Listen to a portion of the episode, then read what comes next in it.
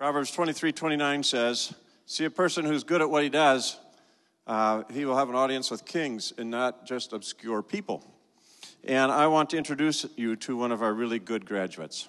In fact, this person is the very first graduate of Crown College.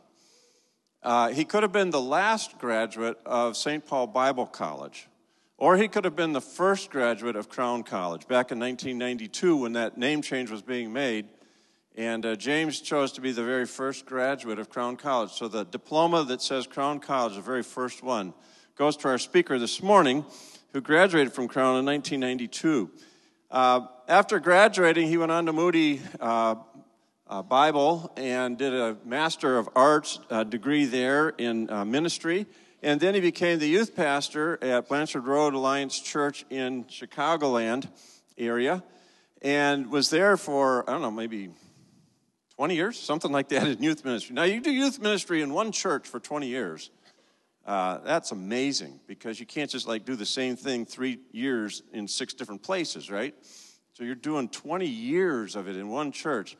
So fantastic guy. And then because he was so good at what he did, he was promoted, I guess, or maybe demoted uh, to the national headquarters where he is now the national youth uh, director for the Christian Missionary Alliance in Colorado Springs. And because of these accomplishments, uh, this year the Alumni Association at Crown College uh, decided to confer upon James uh, the Professional of the Year award from the Alumni Association. And since James wasn't here at the alumni uh, uh, gathering at homecoming this year, it's my honor to give uh, James this plaque this morning as a Professional of the Year 2014. So, would you join me in congratulating and welcoming our speaker, uh, James Grout, this morning? Thank you, sir. I really appreciate that. Uh, yeah, maybe I'll just put it right there. Sounds good. Wow, thank you. Uh, appreciate that very much, Mr. President. I uh, I was a youth pastor for 20 years, and then apparently I became a professional after that. So I got the Professional of the Year award. It's great to be a professional. I was very tired of people talking about youth ministry and a youth pastor like me being in the trenches. It's, I hear it all the time. Well, you're there in the trenches. And I was like, okay, but I have an office. Like, you, you don't have, I don't actually live in a trench. You're aware of that, right? I just want to be Want to be very clear. So, uh, I, I'm a youth pastor, and I have been for a long time, and that means that I have about four stories, and I just tell them everywhere I go. And I have decided that I am going to retire a story here today. This will be the final time that I tell this story, unless I decide to take it out of retirement when I speak at Simpson the next month. So, but the reason I want to retire this story is I've been thinking about retiring it for a long time, but it's a story that actually took place in this building. And uh, it happened when I was a student here. And if you've ever heard me speak at a camp or a retreat, you've probably heard this story, but I'm going to tell it anyway. And, uh, uh, and then maybe I'll let it go after that. So I, I was here on campus one summer. I, got a, I, I decided I wanted to live here with all my friends. They were hanging out for the summer. And, uh, and I decided I wanted to stay on campus, so I got a job here on campus, and I was part of the maintenance crew. And we were making, I think, I think we were making a hefty $6 an hour. And so that was a pretty sweet job. But we did get to stay on campus for free if we were actually working on campus. So I was living on campus, working on campus. My friends and I were having a great time. But one night we were really bored. And, uh, and I had always sort of been jealous of my friends because I was on the painting crew. So I was doing painting, but not, not really fun outdoor on scaffolding painting. I was painting like the shower rooms and the bathrooms and that kind of stuff. That was my job. I was getting six bucks an hour. All of my friends, all of them, were on the lawn maintenance crew. So every day I'm walking down the hall with a bucket of paint and I'm looking out the window at my friends who are like, out there in the sun getting tan and i'm sure they were working at some point but they're out there getting tan and and and then the thing that i was most jealous about was that they got to drive around on the college golf cart and I did not. I had to walk everywhere I went with a bucket of paint. They got to actually get in the college golf cart, drive around. They could do stuff all over campus, and I was super jealous of that. So, one night, very late at night, me and three friends were sitting on the floor, uh, not very far from here in the hallway, and, uh, and we were just bored, just so bored. None of us had a car. I was kind of hungry, and it's like, man, what, what is there to do? There's nothing to do. It's like 11 o'clock at night. And there was a gas station just down here. It was a Tom Thumb then. I don't know what it is now, but I said, maybe we could go to the gas station. And everybody's like, yeah, but we have to walk, and that's lame. And I was like, yeah. And, and then I said, maybe we could take the campus golf cart down to Tom Thumb. And, and they, being college students, all thought that was a great idea. We should totally do that. We should get in the campus golf cart and drive out onto County Road 30. That would be wise. So, so we went down to the garage, and uh, we went to go into the garage, and the, and the door to the garage was locked. And we were like, ah, well, so we picked the lock. So we get in the garage, and we look across the garage, and there against the wall, it, by the way, don't do this. I just, just need to say that now.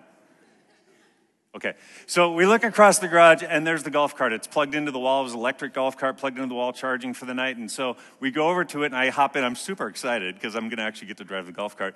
I hop in and I go to I go to to start it and the keys are missing. So I was like, ah, we'll have to hotwire it. So we hotwire the golf cart, which by the way is not that difficult. Um, but but don't do it. I just want to be very clear, not to do that. So we hotwire the golf cart we open the garage door and we go out, and I totally forget about wanting to go and get something to eat at Tom Thumb because now I'm in the golf cart, and all I want to do is just drive all over the campus. So we're out driving up and down hills and going around trees. We're out on the football field doing donuts. We're, we're driving all over the place. We are laughing so hard. There's four of us on this golf cart built for two. It has two seats, but there's four of us on there. And these dudes that were with me were pretty big dudes. Uh, they played on the football team, they're pretty big guys. So here's four pretty large men on this golf cart driving around having a great time. So then we decide, okay, let's let's see if we can get, you know, if we can go out there, if we can if there's no traffic, maybe we'll go down to Tom Thumb out on County Road 30. So we drive all the way down to the end of College Road. And just as we're about to pull onto County Road 30, the battery dies. And now we're just like, oh, you're kidding me. We're like all the way out here. The battery's dead. It didn't have a full charge, apparently. I don't know why, because someone stole it. So we're, we're, we're at the end of the road and it was like, ah, now we got to turn around and go back. So I was like, well, okay, if you guys could push, that'd be great. I'll steer. Someone's got to steer. So they all hop out and they're pushing it and we're laughing. It's pretty funny. So we're pushing it. It's like midnight, 1 a.m. by this time. And we're pushing this thing back up the hill, trying to get it up to the top so we can maybe coast for a little while. And it starts to rain. And it was raining just a little, which was funny. Uh, and then it started to rain a lot. And then I don't know if any of you have ever, you, you, some of you are probably from Minnesota, so you know what those summer thunderstorms can be like. It turned into one of those. It was just this crazy torrential downpour, lightning and thunder, and we can't see two feet in front of us, and we are just laughing our heads off. We just think this is hilarious. So we finally get it to the top of the hill. They hop in. We all start kind of coasting down the hill, and in the distance, I see two sort of shadowy figures walking down the road. And I'm like, okay, it's one in the morning and it's pouring rain and there's lightning and there's two people walking down the street. And not only that, but I could tell they were holding hands. So it's some couple out for a romantic walk in a rainstorm at one in the morning. And we're just dying. We're like, oh, this is gonna be funny. Like we're thinking of all the funny things we're gonna say as we drive by them, and like, like nice night for a walk or something like that, something really clever. And so we're kind of rolling along, and as we're getting closer, I'm looking, trying to figure out now who is that? I know everybody on campus. I'm trying to figure out who it is. Who is that? I can't, I'm looking, I'm looking, and then I realize who it is. There's a guy by the name of Mark.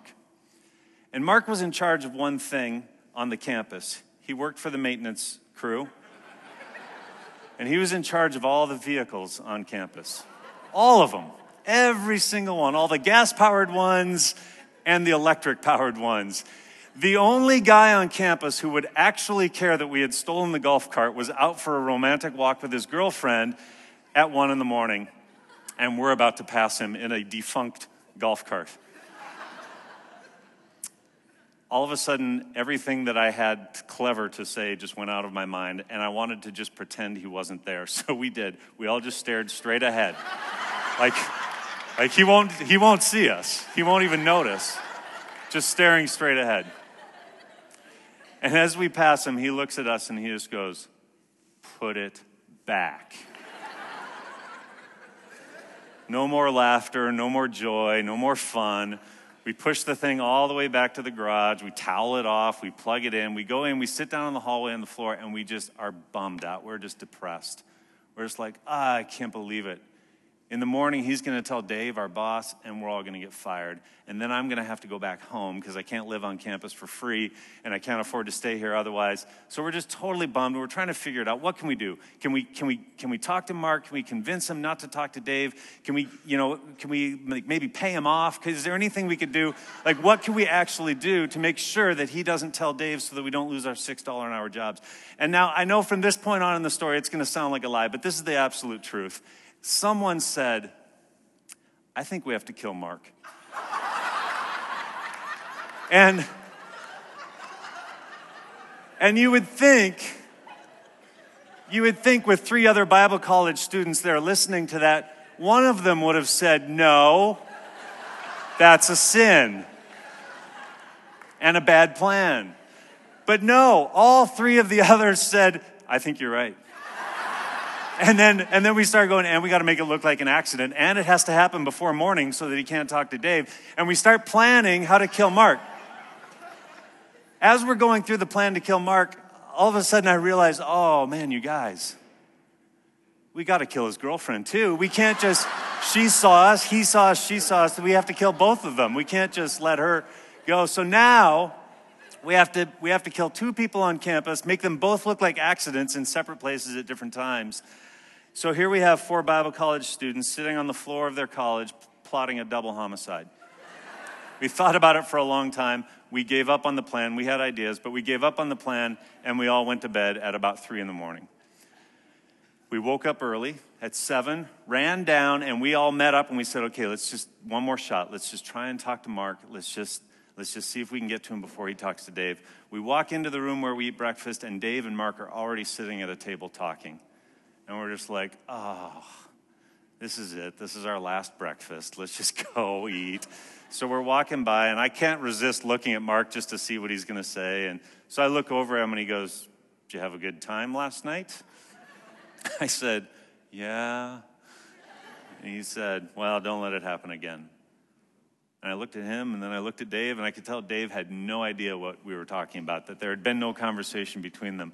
And so I ran over to the table, and I was like, Guys, he didn't tell him. They were like, he didn't tell him. I was like, no, he didn't tell him. So we are just like, couldn't be happier. We're just like best French toast in the world.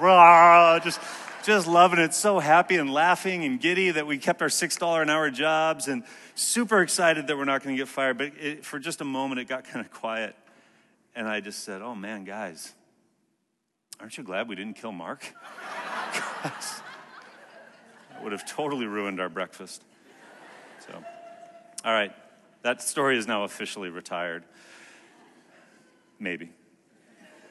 So, um, so I work a lot with high school kids. I've worked a lot with your generation, the people who are your age, uh, were students when I was a youth pastor. This is what I do. This is what I love. And uh, a few years ago, I stopped loving it. Um, I actually started to get really nervous about youth ministry. And this is the reason that I got nervous about it because someone did some research and they found that uh, youth group kids who had graduated from their youth group weren't really very committed followers of Christ. And, and in fact, the researcher who, who discovered this, who did the research, he had to come up with a name for what to call these people and the kind of religion that they were practicing. He called it moralistic therapeutic deism.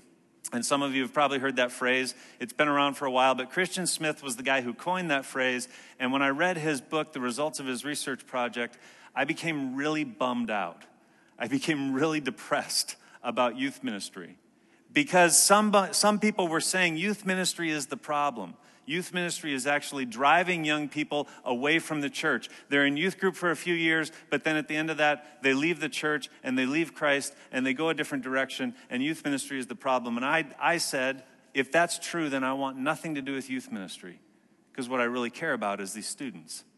What I really care about is their, their lives and their faith and their eternal destiny. This is what I care about. And if what I'm doing is actually causing them to leave the church, then I want nothing to do with it.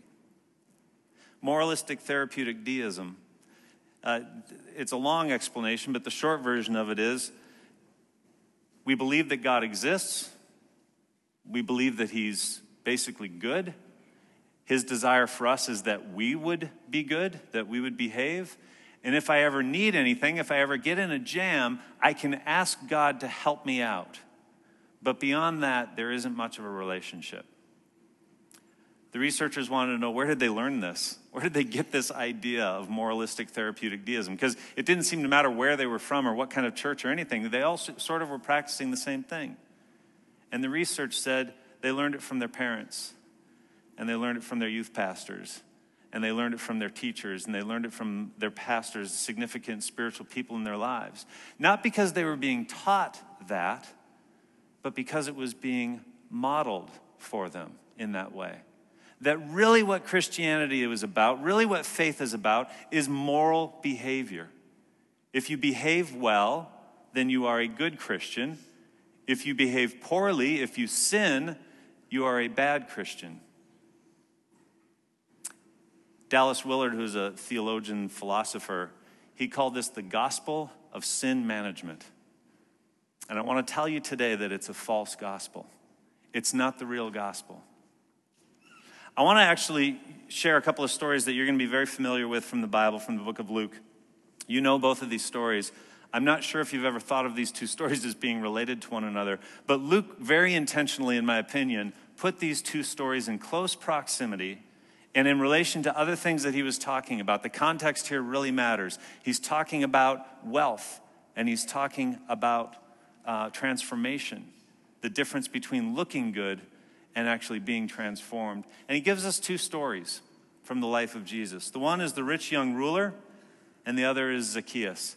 And I'm a little concerned about our time, but I'm going to read them both because I want you to hear the stories again just so you're refreshed. I know you know these. Uh, if you don't, I'm sorry for being so presumptuous, but I think you probably know these stories. But listen to these two stories and listen for this. Listen for the ways in which they are similar. There are similarities. And then maybe listen for the ways in which they are contrasted to one another. The rich young ruler, this is from Luke chapter 18, verse 18. A certain ruler asked him, Good teacher, what must I do to inherit eternal life? Why do you call me good? Jesus answered. No one is good except God alone. You know the commandments you shall not commit adultery, you shall not murder, you shall not steal, you shall not give false testimony, honor your father and mother. All these I have kept since I was a boy, he said. When Jesus heard this, he said to him, You still lack one thing. Sell everything you have and give it to the poor and you will have treasure in heaven. Then come follow me. When he heard this, he became very sad because he was very wealthy. Listen to this story. Chapter 19 Jesus entered Jericho and was passing through. A man was there by the name of Zacchaeus. He was a chief tax collector and was wealthy. He wanted to see who Jesus was, but because he was short, he could not see over the crowd. So he ran ahead and climbed a sycamore fig tree to see him, since Jesus was coming that direction. When Jesus reached the spot, he looked up and said to him, Zacchaeus, come down immediately. I must stay at your house today. So he came down at once and welcomed him gladly. All the people saw this and began to mutter, He has gone to be the guest of a sinner. But Zacchaeus stood up and said to the Lord, Look, Lord, here and now, I give half of my possessions to the poor. And if I have cheated anybody out of anything, I will pay back four times the amount. Jesus said to him, Today salvation has come to this house, because this man too is a son of Abraham. For the Son of Man came to seek and to save the lost. When you look at these two stories in relation to one another, you see some similarities, like the fact that they are both very wealthy men.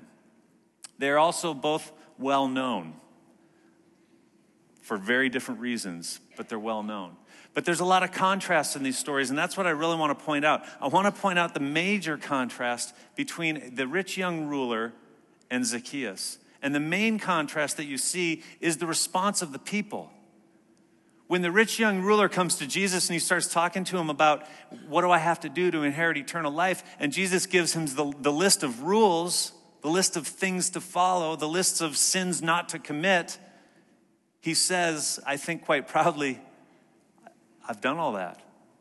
That's, that's true. All of that is true of me. I've done all of that. I have managed all of that very well. And the people around all agreed. When Jesus, when Jesus sent him away, when he went away sad, the people turned to each other. I didn't read this part, but the people turned to each other and they started going, What? If he can't make it, if he's not good enough for the kingdom, who is? How is it possible that this one who is wealthy, who obeys all the rules, who looks really good, how is it possible that that one isn't worthy of the kingdom? Because in their estimation, he was everything you needed to be. He was everything that someone would want from a faithful follower of God. But Jesus doesn't look at the external. He understood. I, I, think the rich young ruler came to him not to ask him how to get how to gain eternal life or how to enter the kingdom of God. I think he came there to justify himself. He believed he already was earning eternal life. He believed he already had gained the kingdom life. He believed that this was already true of him. So he was there to justify himself. And from the surface, he was doing great. He looked really good. He had all his sin under control.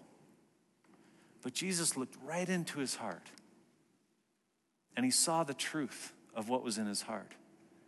And the truth was, he had another God. Yes, he looked good on the surface. He was managing his sin very well. But Jesus doesn't want us to manage our sin, he wants to know what's going on in the inside. The contrast to that is Zacchaeus. Zacchaeus is he's about as bad as a man can be in their culture. He was notorious for how bad he was. He wasn't just a sinner, he wasn't just a cheat, he was the king of the cheats. He was the chief cheat, which is fun to say. Try you can try it later. Not right now, I'm in the middle of something. He's the chief cheat. He's the one who, he didn't just cheat people out of their taxes, he cheated the other tax collectors out of their taxes, out of their earnings that they had stolen from people. He was getting wealthy off everyone. He was a traitor of the highest degree in everyone's estimation. Certainly, Jesus would see that. Certainly, Jesus would know what was going on he would understand who Zacchaeus was. This man had no honor in his culture, he had no dignity. He climbed a tree for crying out loud. Grown men don't climb trees. 12 year olds climb trees. Grown men typically don't do that. But that's what Zacchaeus did. He actually climbed a tree to see him. This man had no dignity, he had no standing. And Jesus said to him, I need to come to your house right now. I'm coming to your house. And he went in there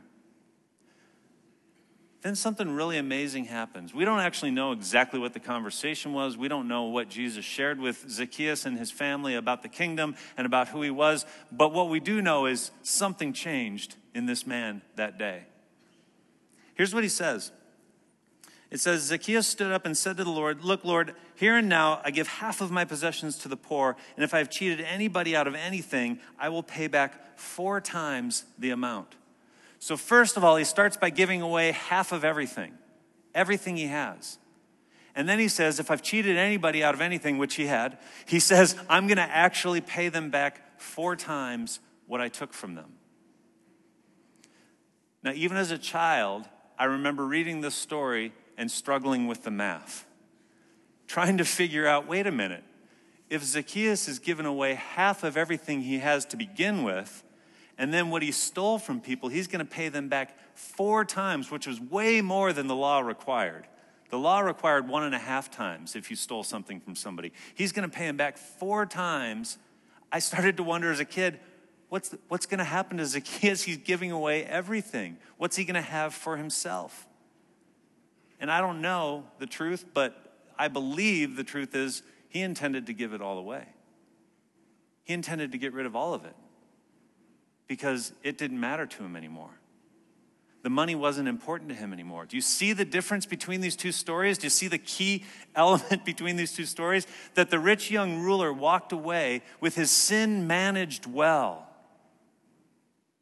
and his God of money and sadness in his soul. Zacchaeus gave everything away and was a transformed person. This is really important, I believe, for your generation.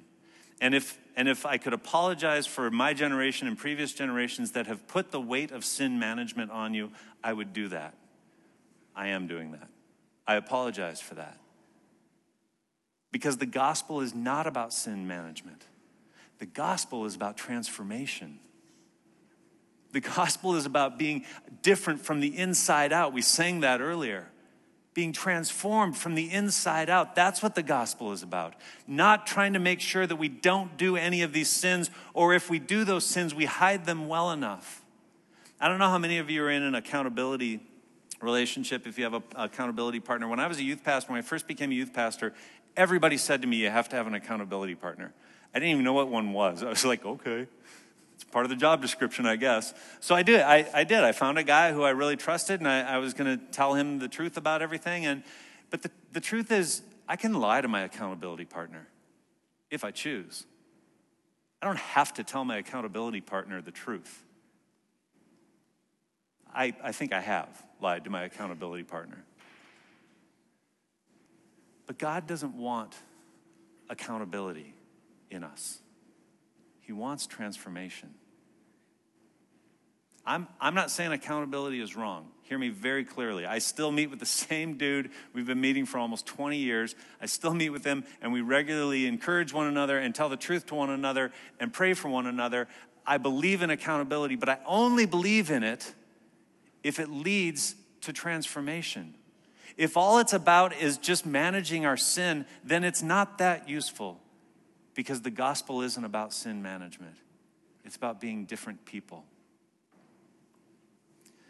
So Jesus summarizes, I believe, his connection between these two stories is sort of the conclusion that Luke wants us to come to as we read this. And I, I, want, I want this to be true as well.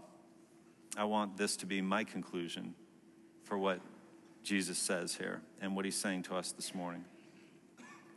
So the rich young ruler walks away very sad. And Jesus looked at him and said, How hard it is for the rich to enter the kingdom of God. Indeed, it is easier for a camel to go through the eye of a needle than for someone who is rich to enter the kingdom of God. Those who heard this asked, Who then can be saved? If the one who has his sin managed can't be saved, if the one who looks good on the outside and, and has money and, and everything that our culture would say is a good, godly person, if that one can't be saved, who can be saved? And here's what Jesus says What is impossible with man is possible with God. If you're busy right now managing your sin, trying to be a good Christian, a well behaved Christian, a Christian who looks really good on the outside, you're not going to be able to keep that up. You're not going to be able to keep that up because that's all about you. The gospel of sin management, in the end, it says, I want what I want. That's what the rich young ruler said. In the end, he looked at the options. He went, ah, I would love that, but what I really want is what I want. I want my money. I want my life the way it is. I want my God. The gospel of sin management says, I want what I want. But the gospel of transformation says, I only want what Jesus wants. I only want the Spirit to do what the Spirit wants to do inside of me. That's a huge difference in the way we choose to live our lives. I'm going to pray for you, and this is my prayer. My prayer is that, that the Holy Spirit would convict and convince you of the areas where you're trying to manage your sin But I'm also going to pray that the Holy Spirit would give you great freedom to be a transformed person. Spirit, I do pray that. I believe with all my heart in what Jesus said here. With man, this is impossible. If I do this on my own, if we do this on our, on our own, we cannot do it. We will not be able to keep up the appearances. And at some point, we're going to come face to face with the sin of our lives, and we're going to feel so much shame and guilt about it, we won't even be able to go into our churches. We won't even be able to talk to our Christian friends. We'll walk away. We'll have so much shame built up. With man, this is impossible. But, oh God, with you, all things are possible. Spirit of God, fill us up. Fill us up. Transform us from the inside. Make it known to us the areas of our life that we're just trying to manage and transform those areas. Heal, I pray, God, heal us. Heal us on the inside. That we may live a gospel of transformation that will be irresistible for others around us. It will be all consuming within us. Fill us, I pray. In Jesus' name, amen. You are dismissed.